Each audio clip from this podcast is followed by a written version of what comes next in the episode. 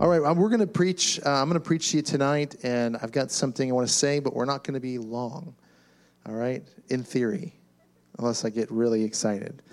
Um, I I have something, just a small thought, a small idea that I've kind of been feasting on the last couple of days, and I thought, you know what, I, I, I want to do my best to articulate this because it's not it's not one of those things that's easy to articulate or to to really you know know how to present it well but i know it's true and i know it's something that if we will get in our system and believe that it's going to help a lot of us. And so i'm going to try to teach and preach this the best that i can i'm going to just pray that the holy spirit makes up the difference for what i don't say or what i should have phrased differently. Um, this uh, I, I have I, I guess I, I was reading a story today and it made me laugh, so I want to make you laugh with it. How's that? I was reading a story today about a pretty um, rambunctious teenager that decided that he was going to grow his hair long and he wanted to have that long hair. I'm going to be in a rock band look. Now, I know some of you probably have noticed I haven't cut my hair for a while. I'm not talking about me, and it's getting pretty long. That's not what I'm talking about. This is just called being busy for two over two months. Um, but there was this teenager. He said, I, "You know what? I'm just going to grow my hair long and get, be in a rock band and take off mom and dad and, and and all that." And so dad did everything he could to get his son to cut his hair. He's like, he said, "Listen, you know, he he tried every he tried being nice, he tried being the good cop, the bad cop, trying doing everything he could to get his son to cut his hair." And uh, he didn't want to force him, but he wanted to make the decision on his own. He said, Come on, son, cut your hair. You're never going to get a job looking like that. You're never going to be respected looking. He tried everything he possibly could. Finally, it came time for the young man to get his license and uh, get a car. And he needed mom and dad's help. And dad said, I've got it. He said, uh, I'll let you get your license, and mom and, mom and me will help you buy a car, but you've got to cut your hair. And he said, Come on, dad. He said, Come on, I don't want to do that. He said, Jesus had long hair right? Whatever. And his dad said, Yeah, and he walked everywhere he went. so, you kids want to pull the old Jesus trick, that's, that's for you. has nothing to do with my sermon, but I thought I'd tell you that.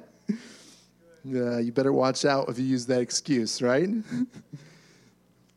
um, I I have been over the last couple of months kind of going on a journey my wife and i with everything we've been dealing with and i've really been feasting off of this stuff in my own life and i, and I want to bring you guys along with this journey as we've been what i've kind of coined hashtag discover love as we've been discovering god's love um, from him and from from you all.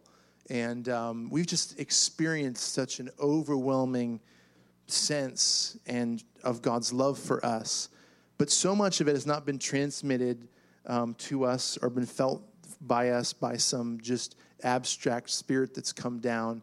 We felt the love of the Father, but really God's love has been communicated to us um, primarily through you, through people, many of you that are here tonight. And um, I want to tell you a little bit to kind of set up what I want to tell you. I want to tell you a little bit of what's gone on. But in when when my wife and I um, went through this this journey together, and and she delivered Madeline, who's doing great. Um, we immediately moved out of our house in Venice and moved into an apartment next to my parents' house that my grandma was living in, but she passed away a month before that. And um, she would have been 100 uh, eight days before Madeline was born. So it was all kind of happened back to back. And so this apartment on next to my parents' house that's attached that my grandma and grandpa built um, over 20 years ago, I guess, right? Um, so they could come and move down um, was empty, and it's this little, you know, little tiny apartment. And and Estrella and I moved in there because, for a couple of reasons. A, we we live probably 45 minutes from the hospital, and we knew we would have to go all the time. And my mom lived about, depending on who was driving, but if it was me, about seven minutes but it should be probably 10 minutes from the hospital. And um, also, we knew there were times where both of us would need to be there, and my mom and dad were home, and they could watch Lainey while we were both there at the same time, whether it was talking to a doctor or, or there for a test or a procedure. And, and so we moved in there almost immediately and literally left our house in Venice, which is a lot to upkeep, left it I mean, it was like left. If there was dishes to be cleaned, the dishes were there. If there was laundry to be done, the laundry was there. It was like it was like we got raptured. because as soon as we left there, I mean, there was very little time to go back and do anything. And in this process, we had some people that just so lovingly stepped up and out of the just abundance of their love and their hearts, they said, We will do anything we can to help you. And we had people go down there and scrub toilets and sweep floors and iron shirts and do laundry and and just things that you would think to yourself are the most insignificant things, things that any of us could do for one another in times of need. Uh, people brought us food. Uh, the Santellis would bring us food on Sundays. And um, I, I, wanted to get this 30 year old Berber carpet out of her bedroom because they told us this, the place we were bringing her to needed to be as hypoallergenic as possible. And how many of you know 30 year old Berber carpet is not hypoallergenic? It's the exact opposite. And so we wanted to put down some floors, and, and Charlie helped us put down floors. And then our drummer back here, Andrew, came and painted the walls inside of it for us. And, and his wife helped us clean. And, and Sarah and Kevin came down and helped us clean. And then our, we had two dogs down there. I'm telling you this for a reason, not just to brag on these people. I had two dogs down there that, that we just left. We couldn't bring them to mom's. There wasn't enough room. There wasn't, it wasn't, it wasn't, we couldn't, just couldn't do it. And they're a little crazy too. That's part of it. So we had to leave the dogs down there by themselves. And Deanna Jeffries went there every day for a long time on our way home from work or on our way to work and fed the dogs and played with them and watered plants and you name it. It's like people just without anybody asking them inherently just took over doing these things at our house without asking for anything, without stopping by my office and saying, Hey, did you appreciate what I did for you? They just did it out of the abundance. And it was, it struck me and my wife so profoundly that, you know, and, and what my mom and dad had done for us, and my mom would just tirelessly watch my daughter. And you think, well, she's family, but if you saw the sacrifice she made, it was more of just an obligatory family type sacrifice. She just went above and beyond to help us, and mom and dad bought us things that we needed specific for the baby that weren't cheap. And it was just the kind of sacrifice from both family and friends and church folks. And my wife and I sat and looked at it, and we were just completely blown away. And our hearts were so impacted by this. And I'm, I'm telling you this for a reason, so stay with me. And then a couple days ago, I was sitting down with one of these people that did so much to help us.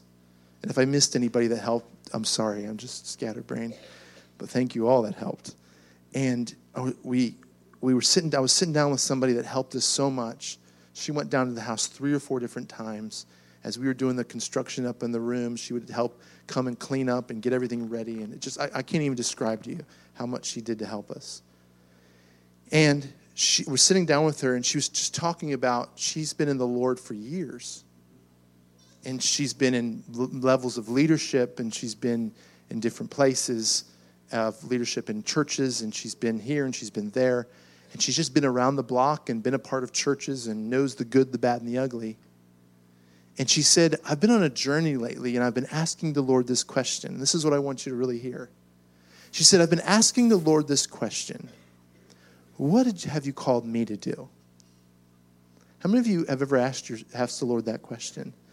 Not like, okay, Lord, I know you called me to raise this, you know, dead, heal the sick, all that. I mean, I mean have you ever had a face-to-face conversation with the Lord you said, Lord, what, if, what have you really called me to do? And she said, I've been on this journey and I've been asking the Lord, what have you really called me to do? And she said, for a couple of years, she's been praying this, and the Lord didn't say anything to her. And she said, recently, the Lord answered her, and the Lord said, I've called you to be a helper. And she was like, Really? After all these years of serving you, you've called me to be a helper? And she was kind of disappointed. How many of you would be honest with me and say you'd be disappointed after years and years if that's what the Lord answered you? I mean, maybe apostle, bishop, missionary, evangelist, prophetess, treasurer. She said, the Lord said, I've called you to be a helper. And she was like, she was, she was disappointed. I mean, she was like really disappointed. And she said she felt a very gentle rebuke from the Lord. And the Lord said this to her. The Lord answered her back and said, Isn't it good enough for my Holy Spirit?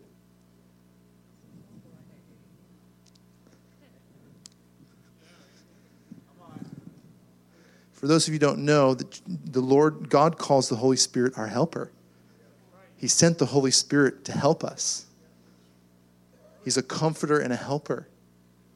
I'm going to talk about that a little more on Sunday. But I want to talk about you and me for a moment. That's, that's, that'll hit you right here. Isn't it good enough for my Holy Spirit? And I thought, you know, every single one of us in this room, I'm going to read scriptures so nobody get nervous. I'm just having a conversation. Every one of us in this room have something that we could do to help somebody else in this room. I thought about this. You know, church has become so commercial. I'm just being real with you. I'm not talking about this church, I'm just talking about the church. And it's become a, a, a service that we provide, and you all are the customers. And there's lots of books written about it, how to get more customers. And all we do is mask it in religious terms. Get more customers, have better this, have better that, have the right paint scheme, do this, do that, do this. And I got to be honest with you, it's all wrong. Because you don't pay your tithes to hire a staff so that we will serve you. Now, you should have a staff that wants to serve you, right? No doubt about it. If you're in ministry and you're not a servant, then you're not in ministry. But really, what you should want out of your leadership is you should want your leadership of your church or your small group or whatever you're a part of, you should want your leadership to focus on creating and establishing and facilitating an environment where you all can serve each other. See, the body of Christ is not the staff. See, this is one of the Wednesday night sermons. Can't do this on Sunday, you won't have a church, you know what I mean? But I'm going to get them on Sunday too, you don't worry. The body of Christ is not the staff. The body of Christ is not the administrator. The body of Christ is, we have a part to play. The body of Christ is you. Are you with me? And so, if we don't create and facilitate an environment where you can serve one another, where she needs her house painted and you paint, where you might have a teenage daughter that needs to be mentored and she might have the time to do it and the love to do it. We all have something to put into the exchange of this community, this body of Christ. There is an exchange that happens in a healthy community where I have something to do, I have something to offer. And I want to tell you this, and this is why I told you the whole history of what's happened the last two months and the people that have helped us. What they did for me and my wife ironing a shirt, sweeping a floor, the things that you and I would say are small, insignificant, below me. I wouldn't do that. That's, that's crazy. Why would anybody? Those simple little things that nobody else saw and nobody would know about if I wasn't up here preaching about it, those things meant more to me and my wife and had a greater impact on my heart than a thousand sermons. They impacted me and made me feel something that I haven't felt listening to a thousand Bill Johnson sermons or whatever else. I could have written 50 songs and played them, and they would have had the same impact that these folks had on my heart because they said, I will, I will meet your need in your desperate time of trouble. I will be there. I don't care what it looks like. If I've got to do laundry, if I've got to clean up after your dog, I don't care what it is. I'm willing to do it because I want to help you, because I love you and I care about you. I want to make sure you're okay. That kind of love and affection for one another is what being a church in the body of Christ is all about.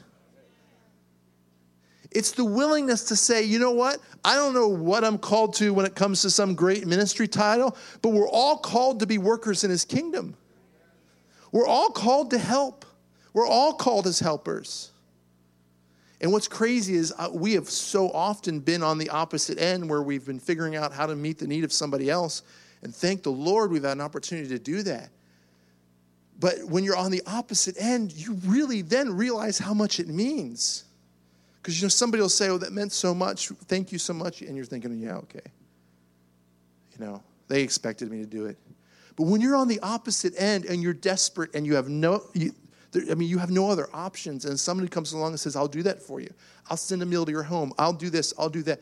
I'll stop by and feed your dogs. Whatever it is." When somebody does that, and you're like, "I don't, I don't have any other option," and somebody meets that need without the return of anything else, without asking for anything else, that has a greater impact on your heart than anything you could ever get from a fivefold minister. I'm not discounting the fivefold, but I've had more prophetic words than I think I could ever write down, and yet all of those have had less of an impact on my life than what happened in the last two months. So explain that to me. And if we all sit and come to church and like, I'm going to have a prophetic gift and I'm going to have an apostolic gift and I'm going to do this and I'm going to do that, that's wonderful. If God's put that in your heart, go for it. But don't forget what you can do tomorrow. Don't forget what you can do today, tonight, this weekend. Don't forget that you have stuff to offer right now before any great prophetic gift explodes in your life. You have something to offer the kingdom of God right now. Whether it's serving somebody else, whether it's becoming a part of something that's going on in the body of Christ that's helping other people, be do something with what God's given you. The scripture in Matthew, see here comes the scripture. The token scripture. Now, I've got plenty of scripture, but we're going to get to most of them on Sunday scripture that comes to mind that most of you know matthew 9 37 and 38 it says the harvest is plentiful but the workers are few. Ask the lord of the harvest therefore to send out workers into his harvest field.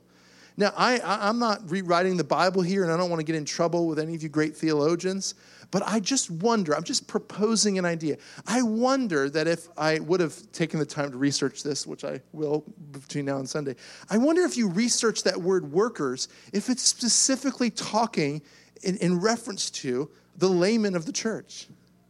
I wonder.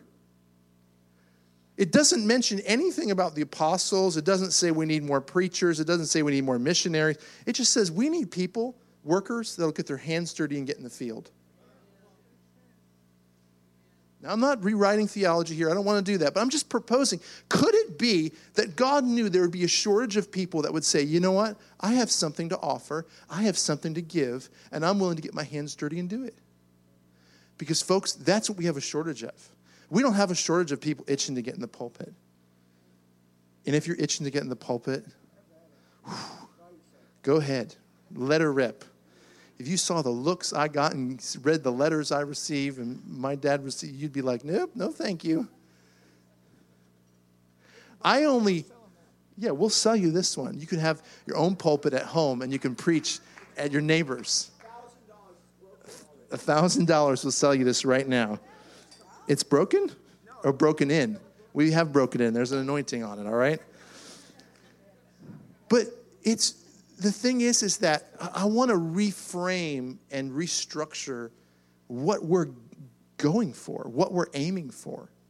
Because many times, you know, years into people's walk with the Lord, we refocus and we decide, you know what, if I don't become an itinerant minister, if I don't become an evangelist, if I don't become this, then I haven't reached the pinnacle of my Christian life. And the truth of the matter is, that stuff plays such a small part in the real stuff that's impacting people's lives around the world. The people that are going to have the biggest mansions in heaven are going to be the people you've never even heard of. Paul wrote in Romans chapter 16, put this up on the screen. See if you've heard of any of these people. I commend you, our sister Phoebe, who is a servant of the church which is at Cenchrea, that you receive her in the Lord in a manner worthy of the saints, that you help her in whatever matter she may have need, need of you. For she, she herself has also been a helper of many, and of myself as well. Greet Priscilla and Aquila, my fellow workers in Christ Jesus, who for my life risked their own necks, to whom not only did I give thanks, but also to all the churches of the Gentiles. Also greet the church that is in their house. Greet Epaenetus, my beloved, who is the first convert to Christ from Asia. Greet Mary, who has worked hard for you. Greet Andronicus and Junius, my kinsmen and my fellow prisoners, who are outstanding among the apostles who also were in Christ before me. Greet Ampliatus, my beloved in the Lord. Greet Urbanus, our fellow worker in Christ, and Stachys, my beloved. Greet Apelles, the approved in Christ. Greet those who are of the household of Aristobulus. Greet Herodion, my kinsman. Greet those of the household of Narcissus. I, I, can't, I don't know what goes on in the house of Narcissus, but it can't be good. Who are in the Lord? Greet Tryphena and Tryphosa, workers in the Lord. Greet Persis, the beloved who had worked hard in the Lord. And this goes on and on and on and on. How many of you ever heard of these people? You got, you got even, you even got Rufus in there, and Bubba, and all of those guys, and Uncle Si, and never mind. right? Nobody's ever heard them, but they got their name in the Bible. Do you know why? Because they helped. I'm sure there's a lot of apostles and a lot of missionaries and a lot of other people who did something during these times when these were when the Bible was being written and recorded during these times who never got their name in the Bible. These people did. Paul recognized them for he took 16 verses of one of his letters here, one of these these great letters that we we we base our theology and our gospel on. He took 16 verses, not one, to highlight person after person after person. And I think all of them, but maybe one, it references how they had worked so hard, how they had helped so much. Paul takes time out to recognize them for a reason because there is power in what they did.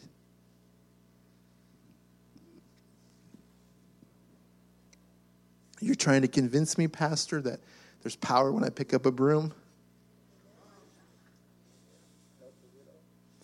You're trying to convince me that there's power when I provide a Christmas for kids who don't have Christmas or help a widow, or you're telling me there's power when I serve in Sunday school? Those hoodlum kids? Just kidding. If you're a parent of one of our kids, you have a hoodlum on your hands. No, I'm just kidding. Seriously.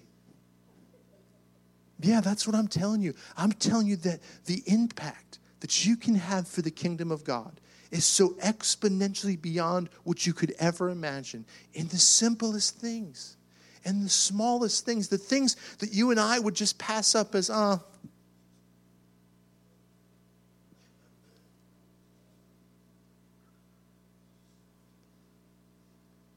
I could have the apostolic, thus saith the Lord over my life, prophetic brother, you are going to the nations and accomplish. And that's wonderful. Thank you. I want to go to the nations. But right now, I have a house falling apart. Right? You might be you might be in the middle of a battle with your spouse. You might be in the middle in between jobs. You might have been laid off. You might be this, you might be that. It's wonderful to get a prophetic gift, but what about right now? And the truth of the matter is, there's somebody across the aisle from you that has what you need.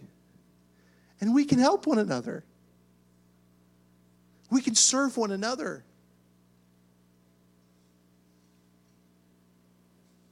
You might be like Arnold Schwarzenegger in Kindergarten Cop and not be able to teach a Sunday school class if your life depended on it. But there's something you can do for the kingdom of God. There's something that you have to offer right now, something that doesn't require anyone laying hands on you or knighting you or you receiving a certificate. There's something you have to offer right now. Sometimes it's the most simple things. I have folks that'll come to me and say, um, Do you mind if I paint that shed back there? I'm like, no, I don't mind. Is, does it need to be painted? I haven't been back there in a while. Yeah, it needs to be painted. It's rusting really bad, and, and I have paint, and I, that's what I do for a living, and I'd love to paint it. And I'm like, for nine months, I've been looking at that shed, thinking to myself, oh, somebody needs to paint that. And I want to look at them and say, what took you nine months? And oftentimes it's because they think it's a shed in the back of the church, nobody sees it anyways, and they see it as something insignificant and, you know, I'm not going to bother the pastor or whatever. But do you know how much these simple things mean to the kingdom of God? If the body of Christ is made up of many parts, how visible is the heart? Does the liver ever see the light of day? Do the kidneys get a spotlight? Or his or her name in lights? But how vital is your heart? How vital is your kidneys? How vital is your liver? How vital is your brain? And yet, there's no accolades. There's no, there's, it's not visible to the outside eye, but I'm telling you, there are things that you can do for the kingdom of God that may never land you on a platform or may never land you in front of 10,000 people in, in Angola or something like that, but that are so important and vital to the body of Christ functioning and working. And I want to propose this to you will have a greater impact than some of the things you and I are wishing and hoping would happen in our lives. Do you believe me tonight? I have a couple more things I want to say to you, and then we're going to wrap up here soon.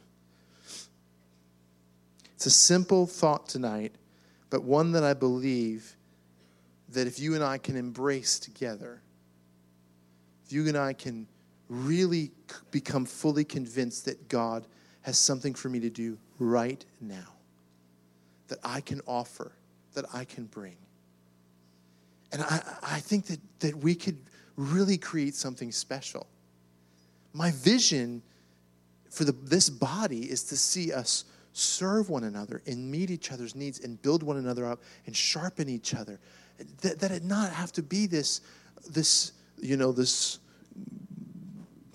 what is it, a monocracy or whatever it is, where it's just one person ruling and everybody just does what they're told and sits in their seat and why can't we love and serve and encourage one another as the body of Christ and f- fulfill our role. And I want you to ask yourself this question What is it that I can bring to the table? What is it that I can, what, what function of this body am I?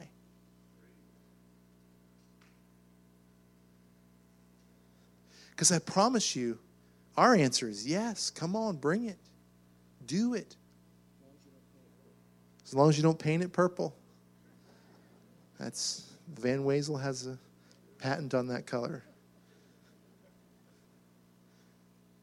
No offense to your beautiful color tonight, my dear. It's a lovely shirt or jacket you have on. my dad's the one said it, so you can get mad at him. or my brother over here. But what is it that we can bring? What is it that you can bring? What is it that you can you can exchange in the kingdom of God. And here's the thing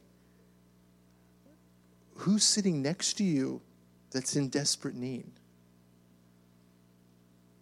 Who's sitting a couple seats away from you, or the row in front of you, or the row behind you, that is in desperate need?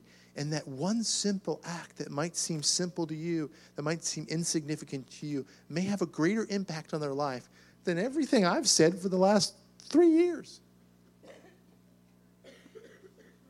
Is it possible?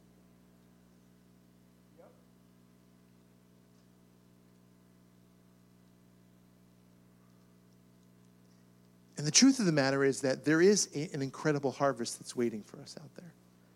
There is a harvest. The, the field is ripe, it is ready to be picked, it's ready to be collected.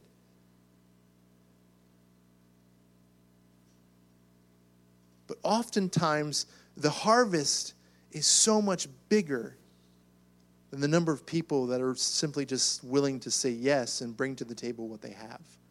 People that will say, hey, listen, I don't know if you can need this or use it, but this is what I have to offer. This is what I do. This is what I can help with. Show me what I can do. And when that happens, when that connection starts happening, a couple of things happen. The kingdom of God is advanced, people's lives are touched there's a harvest that's brought in. And at the end of the day, you see this harvest that is now brought in for the kingdom of God. You've seen this advance. You've seen this happen in the kingdom of God. And at the end of the day, you look at it and you realize, I did this. I had a part in this. And you go to sleep that night thinking to yourself, why didn't I do this a year ago? I didn't realize that all it took was me just to say yes with the small gift that I have, the thing that maybe I've said, ah, I didn't realize this is all God was waiting for is me to go, yeah, I'll bring that. The Bible says the laborers are few.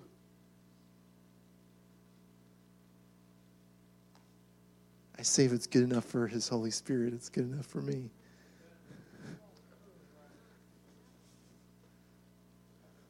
By the way, I got permission to preach this from her.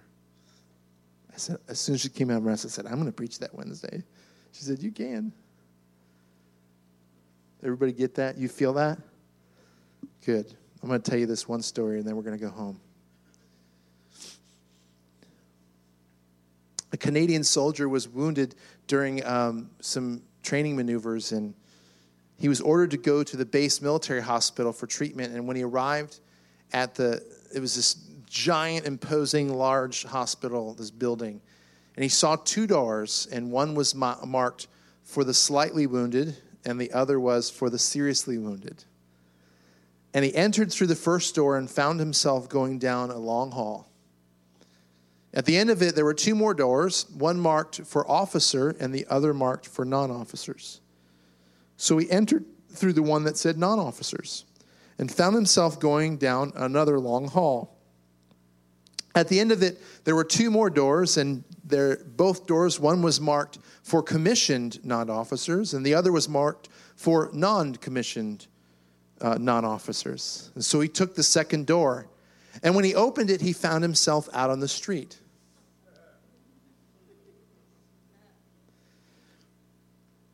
When the soldier returned home, his sergeant asked him, How did you get along at the hospital? And he said, Well, Sarge, to tell you the truth, the people there didn't do anything for me. But you ought to see the tremendous organization they have.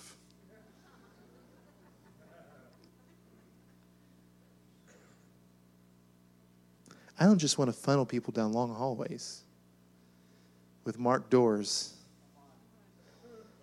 I want somebody to catch them along the way and say, Are you wounded? You desperate? Are you needy? I can help you. How do of even know somebody doesn't have to make it to the pastor's office to get help? Somebody doesn't have to make it to the front door to get help. You could stop them in the parking lot.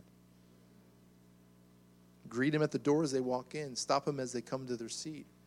Worship doesn't even have to start for somebody to get what they've come to church to get.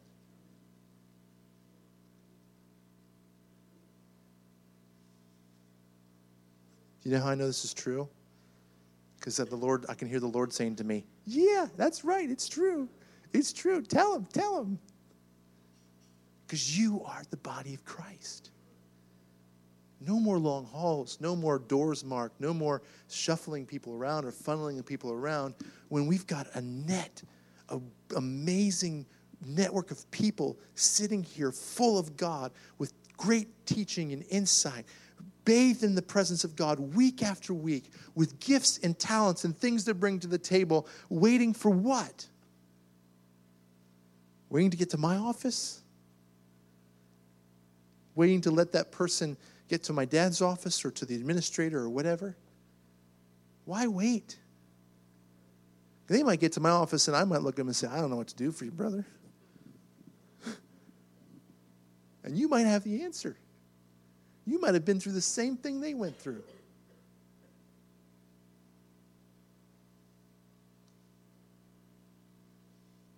So I ask you as I close tonight, what can you bring to this beautiful exchange that is the body of Christ, that is this community of believers that we call a church? What can you bring? I'm not talking about money, although we'll take that will take every last red cent. I'm not talking about your money, I'm talking about what you have to offer with your life. And if it's as simple as picking up a broom, pick up that broom and do it like, like you are doing it in front of the Grammys or something. Speak, yes, speak in tongues the whole time. The rest of the people think you're crazy, but that's better. Better that way. Are you with me tonight? Stand to your feet.